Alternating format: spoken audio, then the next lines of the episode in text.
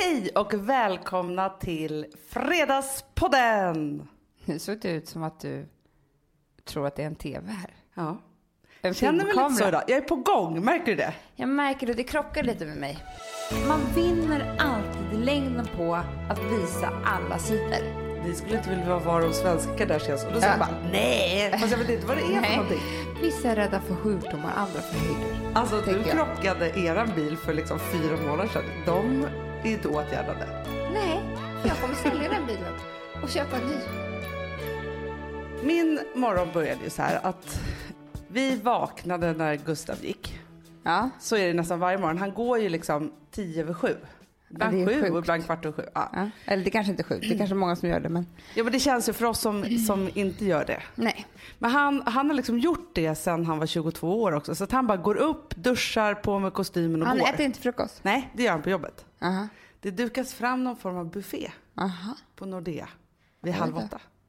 Ja men så han försvann. Mm. Och då så är det så att, för vi flyttade för ett tag sedan. Ja. Och sen så är det lite olika saker och ting som man upptäcker då i en ny lägenhet som man måste få hjälp med. Ja. Vi bor i en hyresrätt.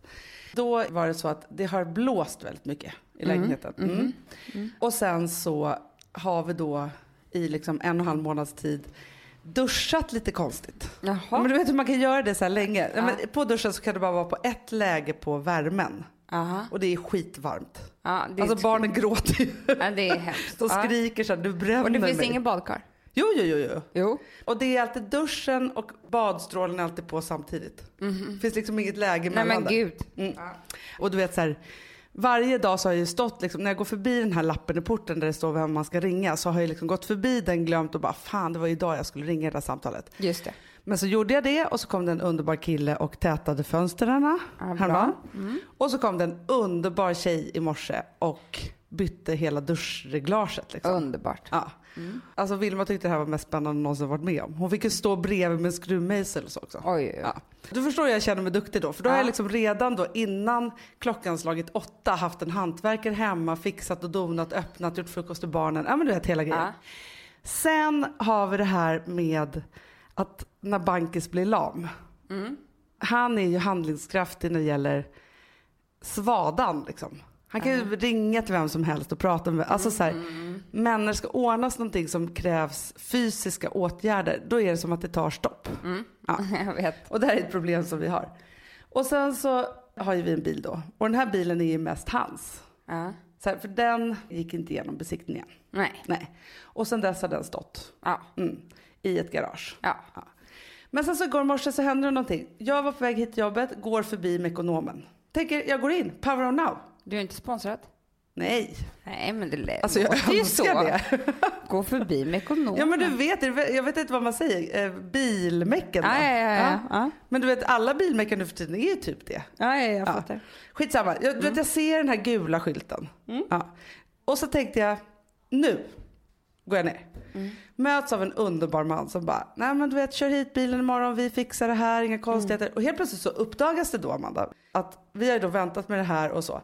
Och för att det har varit en grej också att jag slarvade bort besiktningspappret. Ja men du vet, det kan man göra. Men jag kommer ihåg, det var ju någonting med baklyktan och en grej vid vänster framhjul. Ja. Men exakt vad det var, då har Gustav varit så här, det går inte att göra det för att du har slarvat bort pappret, liksom skylt på mig.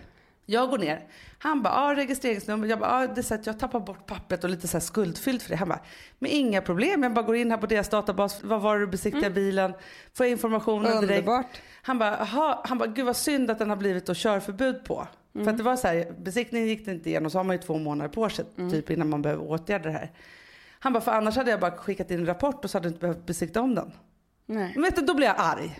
Varför har man väntat så här länge? Nej, men jag vet. Det är alltid så. I vilket fall som helst då så var det då röris, dagis, bilis. Kommer ner till bilis, bilis startar inte. Nej, Nej, för det är ju så att batterierna tydligen laddas ur om den står för länge. såklart. Går upp till bilkillarna igen och bara, alltså vad ska jag göra? Så här, för jag tänkte så här, nu måste jag liksom boxera ut den där, ringa Alltså jag tycker att hela den här historien är rolig för att du och jag har inte setts på hela, alltså det är första gången vi ses. hösten. Nej men det är första gången vi ses här. Vi bara sa hej och knäppte på de här. eh, Ja. Så det är ungefär som att du sitter och berättar för mig som en vanlig människa. Men jag undrar så här, är poddlyssnarna så intresserade? Jo, men jag, ska- jag ska komma till sånt. Man kan korta ner den här historien. Ja. Jo, för att apropå att vi pratade om i förra podden att du aldrig gör någonting. Din källare. Ja, ja, ja, ja. jag fattar. Ja. Men jag har liksom en, i det här så har jag också kommit fram till en väldigt viktig insikt tror jag i min relation. Jaha. Mm. Det här är, alltså vet du vad jag tror? Du Nej. kommer ju aldrig fixa en bil i hela ditt liv. Nej. Men jag tänker så här, för de som, som nu har tänkt tanken och har lite problem med det här. De fick ju massor med tips nu. Jo, jo, men här, Ja. liksom. Ja, mm, mm. Ja, och det är viktigt att man kan göra det här själv. Det jag vill Jättebra. komma till nu. Datorn, registreringsnumret. Ja. Ja. De var underbara, det följde min kille. Ja, bilen är nu på Bra. Meckis. Då var jag ju, alltså vid den tidpunkten, ganska irriterad på Bankis. Ja, det förstår jag. Tills jag kom Du ville på. slå honom. Nej, jag ville ringa, eller jag försökte ringa honom men han svarade inte och säga till honom så här, om du inte redan hade friat så hade jag sagt gör det genast liksom. För att jag är Eller helt gör det inte. Men fast vet du vad, sen så vändes det här Amanda. Aha. Till att jag kom på att det går ju att förändra människor på ett visst sätt. Men det är väldigt svårt och det är en så stor kamp att göra saker och ting som människor inte tycker om att göra. Ja. Man kan ju inte förändra någon människa. Det enda man kan göra det är ju att försöka tipsa människan om att den ska förändra sig själv. Ja, jag vet. Men vet du vad jag kom på då? Nej. Jag har ju typ social fobi när jag ska ringa och wheela och deala Ah, så här med, ah, liksom, alltså med en annan sorts grej. Och nu bestämde jag bara kort och gott. Bankis får ta allt det. Förstår du? Jättebra. Han får ta allting som har med ekonomi att göra och sådana saker. Och liksom, så här, och jag, det är klart att jag kommer ha liksom koll på ekonomi, jag kan inte släppa det helt. Men jag tänker liksom att jag kommer inte ta de där liksom, samtalen längre överhuvudtaget. Som, så fort jag känner ett litet motstånd, Då får han ringa. då får han ringa. Det är jättebra. Och så tänker jag så här, då kan jag göra de här sakerna för jag kan det, det är inte så. Nej. Men däremot så länge som jag då tror att han ska göra någonting åt det här. Då blir man ju då bara man blir irriterad. Ja, jätteirriterad.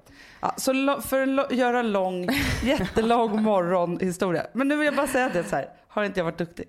Jo, jo, jätteduktig. Det tycker jag alla men du vill inte gå in i det här för att du kan inte ens identifiera dig med att du skulle hamna i en sån här situation. Nej, men jag bara tänker att hundratusen personer sitter nu och tar upp alltså, dyrbar tid och knäpper på en podcast och tänker så här, nu ska jag lyssna på Hanna och Amanda. Du skulle kunna sagt så här, okej, bilen var trasig, jag vet det, bara bestämde mig för att nu lämnar jag in den här bilen. Lämnade in den, det gick skitbra.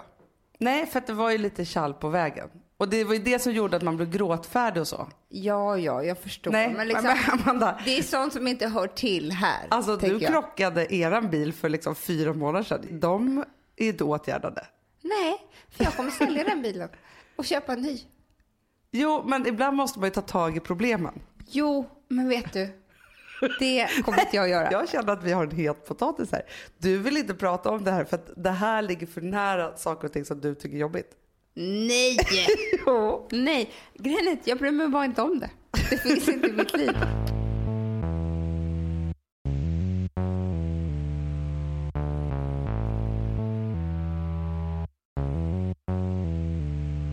Jag läste igår att Blondinbella har fått barn. Ja, Grattis! grattis. Om du Gillis. Gillis. Vet du vad jag undrade med namnet? Nej. Om det är så... det här är- låter konstigt nu. För Gillis är ju ett väldigt speciellt namn. Jätte! Mm. Och då tänkte jag att de får så mycket likes. Så att det är likis. Är Likis. Gillis? Kanske det är. Alltså jag undrar annars hur det kommit upp liksom. Eller låter lite som så pappas gamla kompis Gillis. Ja, ja, det har man ju haft. Ja. Men Gillis är rätt gulligt. Men det var inte det jag skulle prata om. Då läste jag bara så här snabbt på Aftonbladet.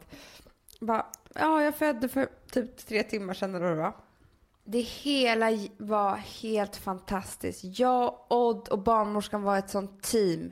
Det gick bara på fyra timmar och nu ligger de här sussar pojkarna typ. Kan du förstå vad jag kände lite? Här, vad, vad fan? Alltså, vem som helst vet han att precis som man genomgått en förlossning. Det är ju liksom typ som genom kriget. Alltså mer eller mindre. Men man är ju liksom lite så här.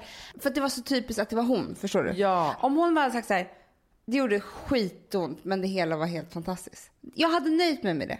Men vet du vad jag kände överlag med det där? Alltså nu, jag, kan ju, jag kan ju älska människor som är sådär bjussiga, verkligen. Bjussiga? Men- Jag tycker inte det var Nej, bjussigt, Anna, för nej, jag tycker att det var förljuget. Ja. Jo, fast det var inte om det. Gud, Amanda är på jättedåligt humör eh, Det jag skulle säga var att jag önskar överhuvudtaget att Oddis, Gillis och Bellis Ja. hade varit i sin egna lilla bubbla. Och inte, alltså förstår du, det känns som att Jo, det är sant. Ja, Vadå, alltså, har de lagt ut någonting med det här eller? Nej, men först la jag han ut på Youtube, på hans kanal, Nej, det gjorde han inte. när hon hade verkar. Ja. Ja. Och han höll på med hennes lustgas och hon ville ha tillbaka den. Som ett Oj litet då. prank typ. Så. Ja. Och sen så var det ju så att hon då la ut det här inlägget som du just refererade till. Jaha, okej. På hennes blogg. Typ två timmar efter. Men gud, Och då lugna. tänker jag så här. Att vi är en skadad generation. Eller framförallt du och jag kanske inte är så skadade. Vi är lite skadade. Men nästa generation är ju helt skadade. Alltså Blondinbella-generationen. Om vi ska kalla den för det. Ja. Någonstans så tror jag att det som sociala medier gör med oss. Eh, jag älskar sociala medier. Men jag kan ju själv behöva bli tillsagd eller verkligen säga åt mig själv att skärpa till mig. För att när jag håller på med Instagram och blogg hit och dit. Alltså när jag håller på med det och är i den världen så är ju jag inte i nuet. Nej, så är det. Utan det är som en flykt. Och om man då så till den milda grad som de är då, har varsin blogg och de har Instagram och de har Twitter och YouTube-kanaler och gud vet vad. Så tänker jag att hon nästan inte ens märkte att hon födde barn för att hon tänkte på det där blogginlägget sen. Hennes värld blir så ytlig för att det är så mycket av det där. Och nu säger inte jag att Blondinbella är ytlig utan jag Nej. säger att hennes värld blir det. Ja. Så att hon dyker liksom aldrig ner i det där. För det, det kan jag känna lite själv. Skillnaden mellan att vara en bloggare och nu inte. Jag hade inte bloggat så länge, du hade bloggat längre än mig. Och det som jag drabbades av när jag hade bloggat ungefär i ett år. Det var ju så här, ett så har man hjärnan på högvarv hela tiden att leta efter någonting man ska skriva om. Vidrigt. Nummer två, man väljer en värld som man visar upp och resten inte. Alltså Eh. för det, det kände jag, ju längre tid jag bloggade, desto längre ifrån mig var mina blogginlägg. Alltså, Mm. de började säkert ganska så här, nej men det här är lilla jag liksom. Tills att man blir mer och mer restriktiv. Det skapades en klyfta mellan mig och blogginläggen, vilket i och för sig kanske var då sunt. Man måste ju liksom leverera om man har ett gäng som hela tiden sitter och väntar på att man ska, som Blondinbella har, antar Mm. jag. Det är hennes jobb. Ja men såklart. Men att han under hennes krystarbete tänker på att spela in en film och lägga ut den på Youtube. För mig är det helt vansinnigt. Det är hemskt. Jag håller Och verkligen jag med om förstår det. så här, alltså när man då blir gravid eller ska föda barn eller så. Folk älskar ju det och jag fattar det. Alltså att Mm. ta del av den historien. För det är det största som händer oss i livet. Det är ju att skapa ett annat liv. Det är ju Ja. helt fantastiskt. Vilket gör när man ser nu att Filip Hammar och Jenny Hammar Ja. fick barn häromdagen. Grattis, till det också. Och då poddade han ju om det och på en gång så åker han och Fredrik upp på första plats. Det är som din förlossningsbonanza och Alex, alltså så här. Och Isabella var ju inte på första plats. Hon har liksom hakat ner lite så på tredje, kanske på bloggtoppen. Aha. Men så fort hon blev gravid så åkte hon ju upp på första plats igen. Och det började så här Kissy och så och bara jag är också gravid! Alltså, så här, för att liksom kunna klättra. Det finns en otrolig fascination för Nej det. men jag förstår det. Men jag skulle faktiskt inte prata om just det här. Nähä. Det var inte det jag tog upp som ämne.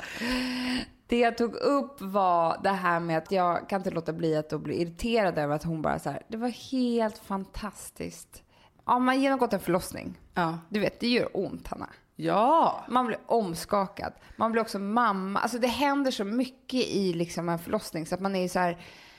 Alltså sen så, så här, några veckor senare, eller några månader senare, då har man ju glömt allt det onda och blivit dum i huvudet och kan säga att någonting är helt fantastiskt. Förstår Ja, men du? precis. Men att hon aldrig kan släppa den rollen om att hon är så överpositiv. Och nu... Men nu kommer det komma, alltså precis som att hon, för jag kan ju tycka så här, det är jättebra att, att eh, Isabella och Pinkis pratar om, om privatekonomi. Ja. Men det är också med en sån här, ja men så här, man sparar sina pengar och så blir man inte ihop med en kille med skulder och så säger jag lite så här och så här. Man bara, en kille med skulder, vadå någon som inte har ett lån? Eller alltså så här, vad är det för Ja. någonting? Det är, så här, det är inte på riktigt grejer som Nej. de pratar om. Och nu kommer vi få höra så här, Ja, men vadå? Alltså, jag kan inte förstå alltså, så folk som har problem. För, att, alltså, för mig så var det bara så här, alltså, jag tog i och så kom bebisen ut. Sen finns det inte det här att man sitter där med ett bultande underliv och Nej, knappt vet om man ska jag bajsa eller menar. kissa liksom Nej, igen. men, det är ju liksom helt sjuka grejer som händer med kroppen. Den är ju typ... Nej, men den är ju, Fast inte Nej, nej jag vet. Nej. Tydligen inte. Och om jag bara får släppa henne för en sekund, för att hon kanske är så här genomlycklig och överlycklig och allt vad hon nu är, över precis allting som händer. Vilket jag då i jämförelse med henne verkar som en bitterfitta. Det kanske jag är. Men det jag skulle säga var så här att man stöter ju på den typen av personlighet i vanliga livet. Ja. Mm. Jag har väldigt svårt att komma nära sådana människor. Mm. För att man delar inte med sig av allt ju. Eller Nej. så kan jag inte förstå att det bara kan vara så lyckligt som det är då hos de människorna. Nej, men barnen var sjuka, men det var mysigt. Amanda, vet du vad Alltså- jag fick just nu?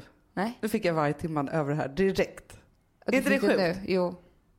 Det För- kommer jag eller, kanske alltså, så här, också nu. Men grejen är, vet du vad jag bara vill säga då? För att jag tycker att du har ett jättebra resonemang här på Ja. gång. Och det jag vill säga då att jag känner absolut inte Blondinbella överhuvudtaget. Nej, och jag det tycker är inte någon- illa om henne. Nej men vet du vad jag tror? Det är inte Att så. det här att hon är på det här sättet. För att när man läser hennes kommentarer och liksom sådana saker. Så får ju hon ganska mycket liksom hårda ord där. Mm. Och jag tror att Det är provocerande. Ja, men och framförallt när man aldrig liksom går ner i, i någon form av svärta eller liksom så. Då känns det som att hon inte heller är på riktigt. Precis som att hennes förlossning inte har berört henne överhuvudtaget rent kroppsligen eller Mm. att det har gjort ont eller så. Så känns det som att vi kan också sitta här och säga vad som helst om henne. För att hon finns knappt. Nej, men jag vet. Ja. Så att grejen är så här. De personerna kanske är så. Men jag vill bara Nej, säga det att jag är fick det. lite varje timme här nu. Precis. Nej, men alltså, och jag, så här, både du och jag önskar Blondinbella och all lycka och, det, och Gillis och det är fantastiskt. Och jag hoppas att det var så där fantastiskt som Mm. hon beskriver det. Men om jag bara förflyttar det som jag blir provocerad av henne till andra typer av människor så släpper vi henne. Mm. Det är att det finns massa personer som allting är alltid positivt. Man liksom, det som händer med sådana människor det är att man själv känner sig dålig. Mm. För att man är arg och ledsen för saker och man har jobbiga månader. Och livet ser inte ut så att man är glad jämt. Men när man träffar sådana personer så börjar man ju undra. Det, det kanske är fel på mig. Det, det kanske, Ja. alltså för de verkar ju vara glada jämt. Och då undrar jag bara så här, om de här typerna av personligheter är så att de tror att de ska bli bättre vänner, härligare personer om de bara är på det här viset. Att de har missförstått. Nej, fast vet du en sak Amanda? Det är en sköld de skaffar sig. Ja. Förstår Men du? tror att den är så förljugen så att de känner att de själva tror att de är så lyckliga och allting så positivt? Eller är det bara att de visar utåt? Jag tror att det finns två stycken sidor av det här. Nummer ett så är det så här, man är så fruktansvärt rädd över att någon ska komma in på livet och kanske avslöja en så att man bara bestämmer sig för att så här är jag, det här är det enda som jag kommer liksom fronta utåt. Sen så finns det en annan del av det här och det är att jag tyvärr tror att det är jätte- jättemånga som tänker att just att det är fult. Alltså det som vi pratar om, liksom så här, att minsta lilla liksom svärta som pyser ut, alltså det får man inte visa för andra.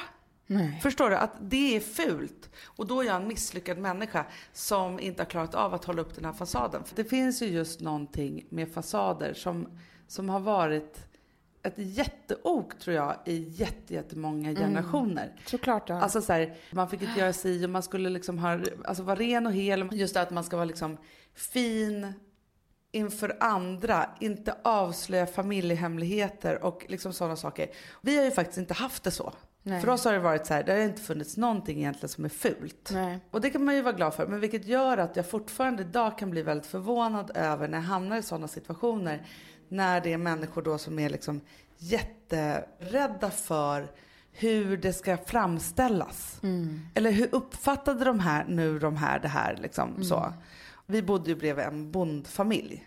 En riktig så här gammaldags Nej, bondfamilj men kan på man säga. Gotland ja. På Gotland ja. ja. Mitt i stan. Nej, men jag på tänkte, var, var Södermalm. bodde de någonstans? På Nej, Söder? på Gotland. Ja. eh, och vår närmaste stad, eller vad man ska säga, om man kan kalla det för det, heter Fårösund på Gotland. Det är dit vi Stor åker och handlar varje dag. Ja. Flera gånger om dagen. Ja, det är bort. Ja. När de skulle åka till Fårösund, det kanske var en gång i veckan. Mm. Och sen så fanns det liksom nästa steg att åka till Visby. ja, men det var ju Men då var det balklänning man skulle Ja, ja, på sig. Men då minns jag så här, de, så här, när lillan där i familjen så bara, nej gud nu glömde jag köpa mjölk. Jag måste bara åka så här. Och då skulle vi följa med, jag och min bästis Anna då. Ja. Och hon bara tittade på mig, Alltså för Anna hon skulle ju upp på rummet och byta tröja. Och jag var ju så skitig. Ja, det är klart du var. Alltså, vi hade ju varit i stallet och liksom alltihopa så här. Så att jag trodde att jag fick följa med. Alltså Nej. att visa sig i Fårösund med ett skitigt barn, det gör man bara inte. Och det var inget Det illa sjukt. med. Att det sitter i våran ryggrad. Och jag tror att det är, alltså väldigt, väldigt ofta så finns det ju liksom familjehemligheter som folk har byggt upp liksom decennier av att Ja, men liksom vi inte ärver ju våra, vår fasad. Alltså vi ärver ju vår mammas och pappas fasad eller mormor. Ja. Alltså så, här, så är det ju. Men jag tänkte bara säga att nu när jag varit så sjuk så har jag tittat jättemycket på Keeping Up with the Kardashians. Ja. Jag älskar dem så mycket. Jag skulle vilja ha på dem jämt och ständigt. Nej. Jo. Har du tittat på dem? Nej men aldrig. Nej, det är helt sjukt Anna. Alltså det enda jag har hört om det, för jag har aldrig tittat på det och så vet jag ungefär vad det är. Så följer jag ju Chloe och Kim på Instagram. och Så. Och jag älskar ju dem och Ja. hela liksom det fenomenet. Och sen får ju vi lite så här frågor ibland så här. Ni skulle inte vilja vara de svenska Kardashians. Och då säger Ja. jag bara nej, fast jag vet inte vad det är för någonting.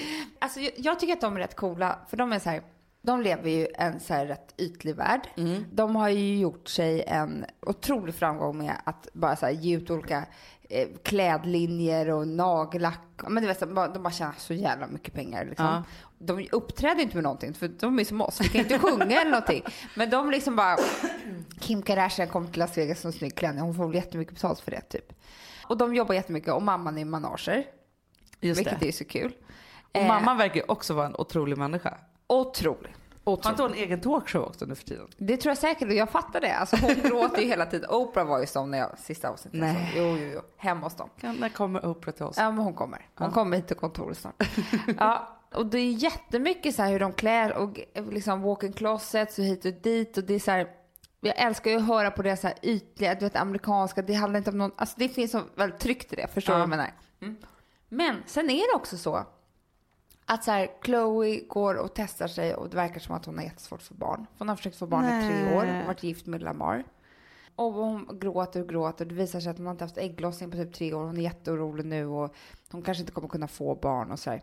Då får man vara med henne i det. Ja. Det är jätte liksom, alltså så. Och sen så är de på, något avsnitt jag såg i veckan, så är de på gruppterapi. Varav eh, killen där, Rob, alltså sonen, det finns ju en son. Han lämnar ju, han bara gråter och. Han sitter inne på toaletten och bara hulkar och hulkar. Det kommer fram så mycket grejer. De är så osams så avundsjuka på varandra. Och, så här. och det här är så här live-terapi liksom. Det är därför jag älskar dem. Såklart. Ja, de visar inte upp något. Alltså det, för, att visa att man har svårt att få, att man kanske inte får, kan få barn. Men det är ju jättestort. Nej, men det är Otroligt bjussigt. Det är så jävla bjussigt och bra. Och sen så också mamman, jag var med henne nu när hon eh, gjorde om eh, sina bröst. Var jag med Mm. på operationen? Underbart. Ja.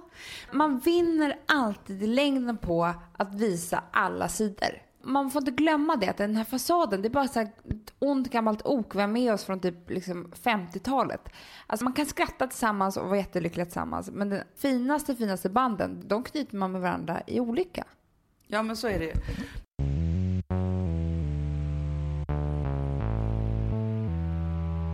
Amanda, vi är sponsrade av Sambla. Ja, och det tycker jag är så bra. För att just också i dessa tider, Hanna, men Mm. oavsett, så är det ju jätte, jättesvårt det här med lån och långivare och vad man ska ha, liksom vad man ska kräva och vad som är bra och dåligt och alltihopa. Och då, men Sambla, Hanna, de kan allt. Ja, Alltså, Alltså, allt om det här. Sambla är en personlig jämförelsetjänst för lån och de alltså, jämför upp till 40 långivare, vilket hade tagit otroligt lång tid och jättemycket energi om man skulle göra det här själv. Mm. Och De hjälper ju dig som kund liksom, att jämföra dina långivare. Ja, men det är precis det de gör. Och de erbjuder personlig hjälp med låneansökan. Det tycker jag också väldigt Nej, mycket om. det är så bra. Eh, så att oavsett om du behöver hjälp en kort stund eller om du vill ha en guidning genom hela låneprocessen så kan du vända dig till Sambla. Och du vet, Sambla är alltså branschens, har ju branschens nyaste kunder. Fem stjärnor och 24 000 omdömen på Trustpilot. Då har man gjort ett bra jobb kan man säga. Mm. Så är det. Hörrni, in på sambla.se och ansök. Vi har ett betalt samarbete med Syn nikotinpåsar. Det här meddelandet riktar sig till dig som är över 25 år och redan använder nikotinprodukter. Syn innehåller nikotin som är ett mycket beroendeframkallande ämne och Syn kommer i olika smaker, styrkor och format. Nu lanserar Syn en helt ny smak inom mint. Syn Slim Cool Frost som har en tydlig smak av kylande pepparmint och mentol. En långsmal helvit prilla. Och enligt 90 procent av 366 vuxna konsumenter så har den en långvarig smak. Läs mer på niko.com och klicka in på syn. Och glöm inte att slänga din tomma dosa i plaståtervinningen. Woof, Woof! ja, det var kul. Mm, jag är lite mer så här, man måste, när, när man pratar, alltså vi sponsrar Prima Dog och när man pratar med den där, jag känner så att alla woofande måste vara med. Det finns ju de som säger woof, woof, och så finns det woof. Alltså, det, det finns Det många... här är mera Fonzie. Han, han skäller inte så mycket, men han låter så här... Han har så, sån. eller hur? Så, Va? ja, det har han faktiskt. Får jag, säga, jag skickade ett klipp till dig. Contemporary dance med hund. Du, det är så Fonzie dansar när han får prima dogmat. För att, Ja, vet du varför? Den är så snäll mot magen. Han får en helt bekymmersfri vardag. För du vet, magen, den måste man ta hand om. verkligen. Nej, men så här, och Prima Dog har ju torrfoder, våtfoder, godis och tugg i sortimentet. Alltså tugg är ah. som de skulle hålla på tugga på. Det är, faktiskt, det är Fonzies favorit faktiskt. Tugget. Ja, men han har ju också börjat älska våtfoder. Mhm. Det Han skulle jag det också kanske tycka var go- Ja, gott. men jag, jag förstår honom faktiskt. Men det är alltså vetefria produkter med mycket kött. Och det är det som jag tror är så bra. Produkterna finns ju online, i välsorterade djuraffärer och i dagligvaruhandeln. Alltså jag skulle vilja att du och Fonzie lär er contemporary dans. Det var ju som agility fast med dans. Mm, ja, vi ska Ah. göra det. Jag tror att Prima Dog kommer vilja ha oss som ansiktet utåt Ja, men det är det jag känner. reklamfilm. Ni dansar er fram till... Alltså för deras, jag älskar ju deras eh, liksom tagline och det är Taste of Nordic Happiness. Och liksom, Då måste dansen vara med. Ni kan gå in och läsa mer på primadog.se och snart se mig och Fonzie i en dans på en skärm nära er. Underbart!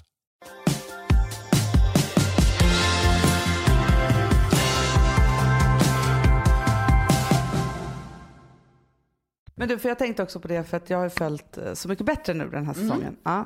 Och förra lördagen så var det ju till Tios dag. Såg du det i din sjukdom? Ja, men alltså, det var så kul för att jag sitter hemma och bara gråter och gråter. Kollar på Instagram, du bara, jag är så gråtig, jag vet inte vad det är. Och då hade jag precis undrat det så jag orkade liksom inte ens kommentera på det. Men Nej men det var ju någonting, för att jag har ju sett alla avsnitt hittills och Kens avsnitt var jättegripande och så, men det fick inte mig att gråta alls. Eh, men det var liksom gripande och jag fick massa andra tankar av det.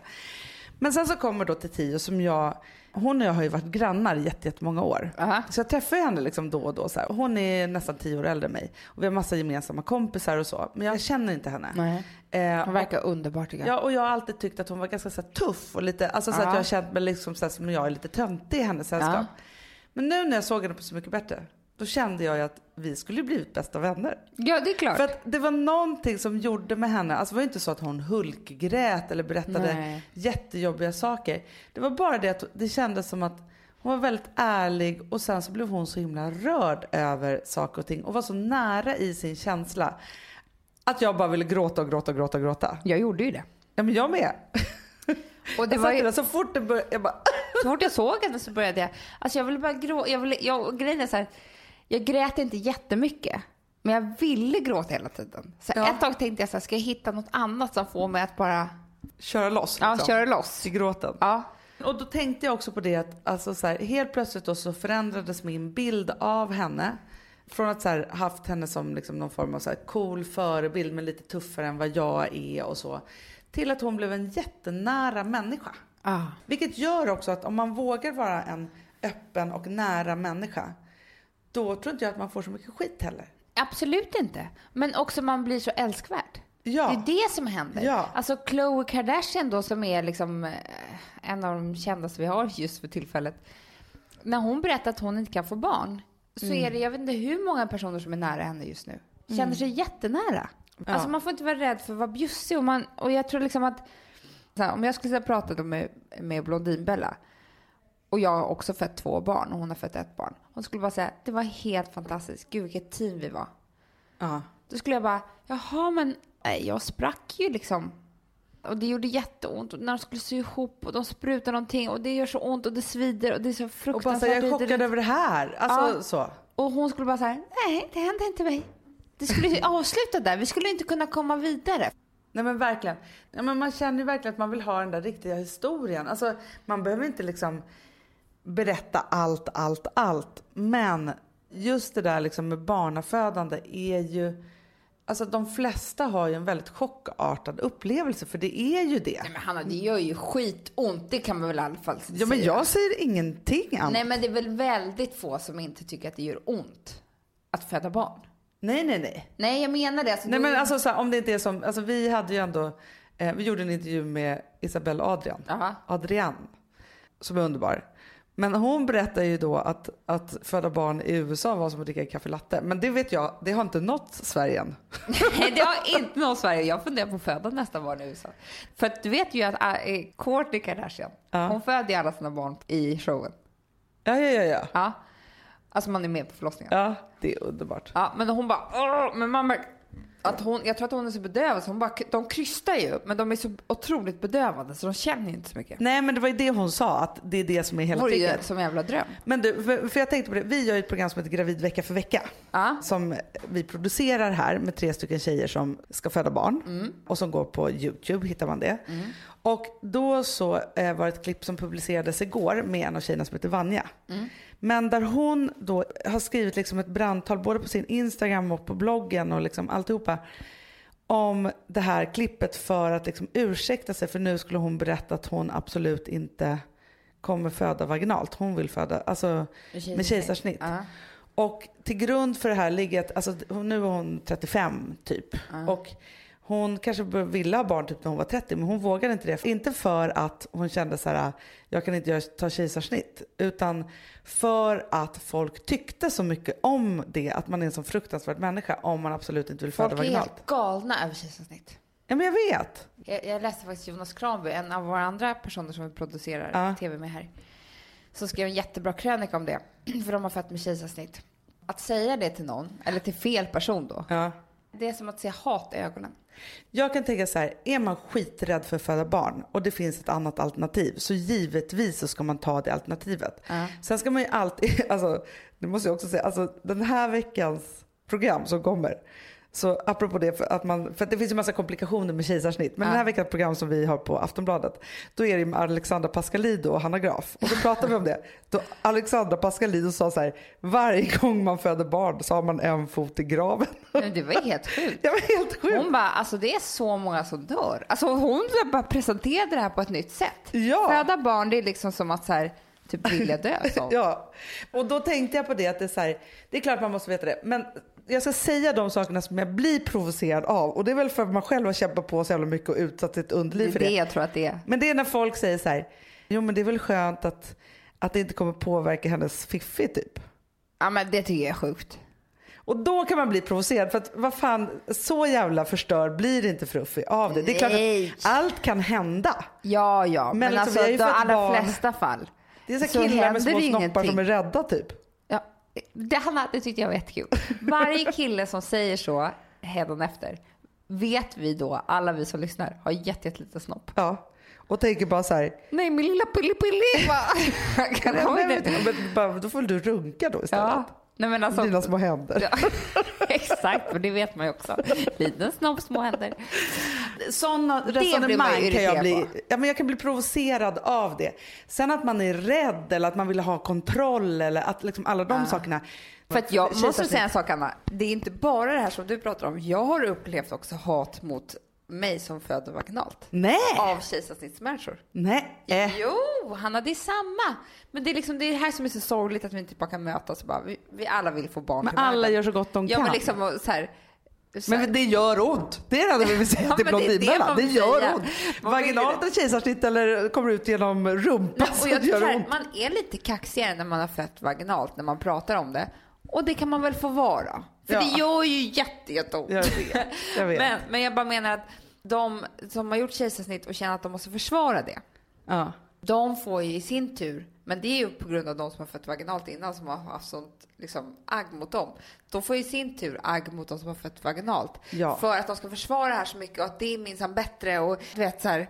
Nej men jag vet, men vad då? Vi gör ju liksom verkligen så gott vi kan. Och vi kan väl vara jättelyckliga över att vi bor i ett land där vi kan det. Du och jag har ju för fan varit i Afrika, i Mauritanien, där det inte finns en... Alltså, jo, där gjorde Jo. de ju jättemycket kejsarsnitt. 99 cesarean. De hade gjort det senaste månaden. Det är det de gör. För att det Ja. ofta blir sådana komplikationer som bara skär upp magen, tar ut den. Usch, Men det är ju inte så bra efteråt. jag vet. Men alltså grejen är så här. Men jag funderar på kejsarsnitt nästa gång. Men, men det var det jag skulle säga Amanda, så här, mitt första barn, då var jag så här, jag ska föda, liksom, men jag liksom gick i bräschen för Ja. liksom, det vaginala födandet, eller vad, heter det, vanlig födsel. Ja. För det är ovanligt med, jag ska, folk kommer bli arga hur man än säger Ja, Jag, jag känner ju det. man- ja. ja. Det är skönt ibland att vara ute på hal is tänker jag. Det är Ändå. läskigt men det är bra. Ja. Sen så då med, med Vilma, då var jag också så här att jag tänkte så här, det värsta som kan hända är att det blir ett kejsarsnitt. Liksom. Jag hade det som så här, Mm. jag vill liksom föda henne så. Efter Vilma kände jag så här, gud vad skönt med kejsarsnitt. Du, jag har en kompis som har fött eh, två barn vaginalt. Hon bara, nej, jag bestämde mig redan. Och jag hade så tung graviditet också, sista graviditeten. Ja men det var det jag också hade. Att, att jag kommer föda med kejsarsnitt. Och det är bara så. Och hon var så här stenhård med det och bara gjorde det och var jätteglad. Så här. Då kan jag känna så här, men det är väl en underbar lyx, det kommer jag också vilja göra. Eller så vill jag föda sådär som kaffelatteföda. Men det är mitt, mitt drömfödande. Ja, för då vet jag också så här att det är skillnaden, för jag vet också när jag fick Vilma, eller och Rosa, jag varje gång som jag ska föda blivit bortkopplad från alla maskiner för att jag har känt så starkt själv liksom att bebisen bara roterar genom cervix eller vad fan det gör. Ja, för fan. Ja, spina taggen om man kräks. Ja. Och liksom känt det så, här, så bra. Men då i USA så är det så att då ser de ju bara på datorn så här, nu är det dags att krysta fast man känner ingenting själv och då bara tar man i så mycket man Ja, kan. nej, men det är underbart tycker jag. Hanna, vi åker till USA och föder. Det är det vi gör. Ja, Det är väl det roligaste av allt. amerikanska medborgare blir de då också bebisarna. Ja.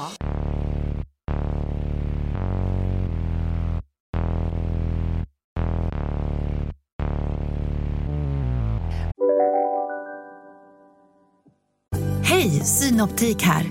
Visste du att solens UV-strålar kan vara skadliga och åldra dina ögon i förtid?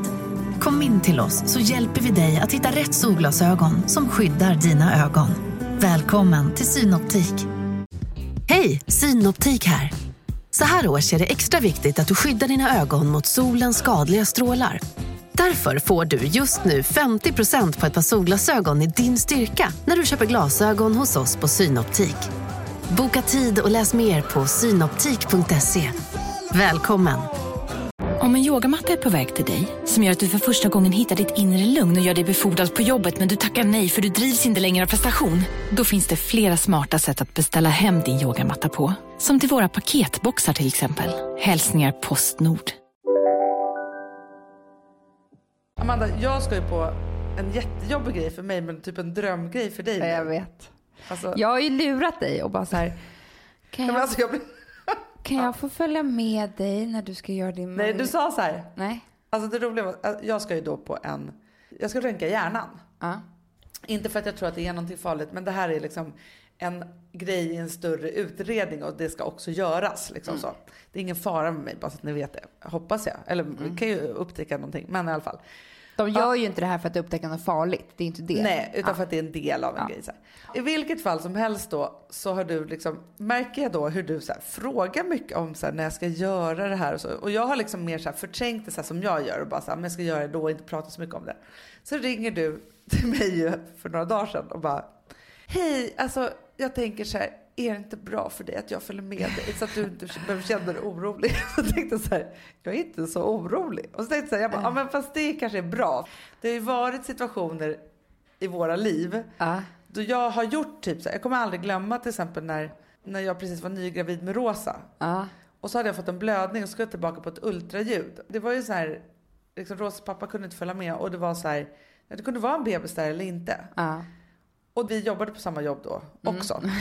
så du bara, men vänta, vad ska du göra för något? Jag bara, men jag ska göra det här. Du bara, men jag följer med. Och det var ju tur. Ja, och bra, liksom, det så. kunde ju varit jättetråkigt typiskt att vara när där jag gör själv. såna här saker ja, själv. Men den här gången så kände jag så här. Det var inte bara att, att du tänkte på mig så mycket utan mer på dig själv. Men sen så råkade jag avslöja, jag, du vet, jag har ju bokat av andra grejer här. Jag har bokat av en terapi till exempel. för att jag bara kände så här, jag följer med henne. Så, så pratade vi igår och jag bara, ja, det ska bli så spännande. Alltså jag hörde ju hur jag liksom, alltså att jag Försade mig lite. Ja, Ja, för det är min högsta dröm att göra magnetröntgen. Ja. men jag vet. Då sa jag till dig igår, tänk om jag bara kastar mig in lite grann i röret och de bara råkar ta en bild. Eller, nu har jag tänkt vidare Anna, att de kanske säger så här, vi kommer dit nu, säger de så här, ja, alltid för att göra den som är lugn så frågar vi alltid den som är med om den vill göra först. Ja, för igår så tänkte du så här att de skulle säga så här. Jaha, vad roligt att du är med. Du kanske också vill testa det här. Ja, Men nu tänker du att du ska vara som försökskanin innan mig. för gör dig lugn. Jag säger det dem. För att jag är så orolig. Ja, du är så orolig och du vill alltid att syster ska göra först. Vad du än gör. Och så kanske jag kan få med mig en liten bild hem som jag kan titta på. Men för, som jag har förstått det så är det ju här skiktröntgen. Alltså du vet, man måste ligga helt still. Det gör jag. Och så bara dunk, dunk, dunk. Det är ingen fara för mig. Jag kan ligga där hela dagen. Jag kastar mig in bara. Som en sån här, du vet, Men du kom på en annan sak också. Du, du är ju helt sjuk i huvudet. vadå? Först hade vi det här samtalet. Sen ringde du mig och bara, kan du googla lite åt mig på hjärninflammation? Det undrar jag om det är en del i planen. Det är det de kanske kan kolla idag också. Du fick då en hjärnsjukdom igår kväll Ja. av det här lite. Ja. Ja. Men då var jag så jävla duktig. För då bad jag dig, istället för att sätta mig på googlet själv, bad jag dig kolla upp, sen eh, återspela till mig. ja, det gjorde jag. Det var ju Live på väldigt telefon. bra. Det var jättebra. Det var jättebra. Men sen ringde du också. För säkerhets skull, ja. För säkerhets skull. För du var ju så här, säg inte allt som står där. Men och då var jag ju tvungen här, läsa då bara, hör du yrsel? Alltså, och försöka så här, så att jag var ju tvungen ändå att säga allt som stod där. Men sen så kom vi överens om att du ändå skulle då Ja. ringa till sjukvårdsupplysningen. Och där träffade ju du en underbar. Han skulle jag vilja ha, eh, eh, eh, alltså prata med ganska mycket faktiskt. Du Alltså, skulle vilja ha honom uppkopplad hela tiden. uppkopplad. Han var så mysig för han var så lugn och liksom alltid bara. Och när jag sa så här, jag bara alltså förlåt att jag är lite så här men jag är väldigt rädd för sjukdomar. Då sa han bara så här, ingen fara. Vissa är rädda för sjukdomar, andra för höjder. Underbar människa. Älskar honom. Och då pratade vi om det sen, för det var ju liksom som att du stod vid ett stup och var höjdrädd. Det var ju där du var Det igår. är klart att det Vem blir inte rädd? Nej men så det gick väldigt bra. Jag kommer ringa honom igen. men det jag tänkte Du har på... tagit hans namn och nummer Ja, nu. nej, men det jag tänkte på igår Hanna, det är att jag gifte mig med helt fel kille. Nej. Tänkte mig med läkare. Ja. Jag tror jag skulle vara lugn jämt. Men tror inte du att det skulle bli så här att du skulle bara vara så arg för att han inte tog det på allvar? Jo men jag skulle ändå veta. han skulle inte vilja hålla på och undersöka dig hela tiden. Det beror på hur kär han är. I och för sig. I vad jag början skulle han ju göra det. Fast Sen skulle han ju tröttna. Drömmen vore ju att till exempel så här, vår mamma var läkare. Ja det gör jag ju inte. Nej, eller vår pappa, men Ja. det har han ju inte Nej. heller. Alltså förstår du, för jag är lite avundsjuk på dem. Alltså så här, vi hade ju en underbar tjej med oss i Mauritanien som jobbade tillsammans med oss. Mm. Hennes pappa var ju läkare. Ja, det var ju fantastiskt. Då hade hon ju en massa extra piller och det Ja. var grejer och hon kunde ringa honom om det var någonting vi undrade. Ja. Då har man ju den där direktlänken som du drömmer om. Ja. Men jag efterlyser nu en sån. Är det nu en läkare som lyssnar på podden och inte tycker att jag verkar som en jobbig person? Kan vi ha lite kontakt då och då? Ja, men du, Hör men av du, dig. Du har ju faktiskt haft uppe på tapeten flera gånger att vi skulle behöva en företagsläkare. Ja, det, det behöver vi faktiskt Hanna. För att, alltså, eftersom vi har inspelning. Vi är ju jättesjuka Vi, nej, men vi, så här, vi har inspelning och det händer och vi måste resa bort och hit och dit. Alltså ni hör ju Mauritanien, det, det är så mycket. Då, då skulle vi faktiskt behöva en företagsläkare som är så här, nej men jag, jag har halsfluss eller urinvägsinfektion eller vad fan det nu än är. Och liksom komma dit och få, för jag, alltså förstår du? Jo men grejen är så här, för det har man ju alltid drömt om. Om man hade en läkare som man hade en personlig kontakt med. Man skulle vilja ha en läkare som man var så här, okej du är våran läkare och nu är du chef över oss. jag så skulle här, bli så just- lugn av det. Ja, och då skulle det ju vara så här, som nu när jag håller på med den här, för jag håller på med liksom en, en hormonutredning kan man Ja. säga. Och grejen är ju det att då skulle den här personen veta liksom både vad jag var nu men också hur det var liksom efter när jag hade Ja. fått mitt förra barn eller si eller så. Eller Nej, liksom alltså, det är min dröm. Och kanske man säger nu har kommit in något nytt på marknaden, du kanske kan ta det här pillret. Nya piller. Ja. Ja. men också lite så här, jag skulle ju ha respekt för den här personen så jag skulle ju också akta mig för att ringa. Förstår man kan du? inte ringa hela tiden. Nej det kan man inte göra. Fast det är så väldigt då skulle det bli så bra så här- att veta det, att jag kan ringa om jag vill. Som också så här, bara liksom, ja men om- en gång om året så gjorde den här personen en hälsokontroll på en. Ja, och då var- visste man ju också så här, för varje gång som jag ska gå och göra en hälsokontroll och då är det så här, jag är ingen ohälsosam människa men jag skäms typ lite. Ja, men för Hanna, det var ju någon som, som sa till mig, någon läkare som jag var hos. Hon bara, det är så konstigt. Vi kollar upp våra bilar, vi besiktigar våra bilar, annars blir det körförbud liksom. Ja. Vi håller på med det här och det här. Våra kroppar, aldrig. Det är som att vi bara tror att man ska bara leva på, alltså det är klart man ska gå och kolla en gång om året. Har jag något liksom, är allting stämmer allting? Alltså, att vi Ja. inte gör det. Det är helt Men, och det, men det är det som, alltså, och då känns det så här att vi ska då ut och leta efter läkare känns ju jättekonstigt. Nej, du får komma till oss. Ja. Du hörde här. Så det finns någon som vill ta sig an oss Ja. Så är det, för att det är också då så här, någon som kan ens sjukdomshistoria, som kan din hypokondri. Mm. Ibland är det bara ett lugnande samtal. ja. Och Och vi betalar självklart för det lugnande Ja, men, samtalet. ja, ja, ja. Men alltså, det är det att alltså, så här, man kan ju betala jättemycket för det här för att bara liksom Ja, ha det. det är för och sen kan livet. man också vara så här, jag tycker att Gustav verkar vara lite risig, jag skickar dit honom. Ja, drömmen. Och barnen och liksom så, som kan ta hand om våra familjer. Ja, gud, enkelt. vilken dröm. Det vore så helt fantastiskt verkligen. Ja. Hanna, Ja. nästa vecka, då ska jag berätta nu för lyssnarna Ja. var vi kommer befinna oss någonstans när vi... ja. Ja, det är så spännande. Alltså vi har ju länge, länge, länge haft en dröm om att göra ett eget vin. Ja. Och nu är det så, förstår ni, att vi kommer åka till Provence Ja. på Jag får rysningar nu över hela ja, men jag vet. Med vår älskade Filip eh, som hjälper oss med det här.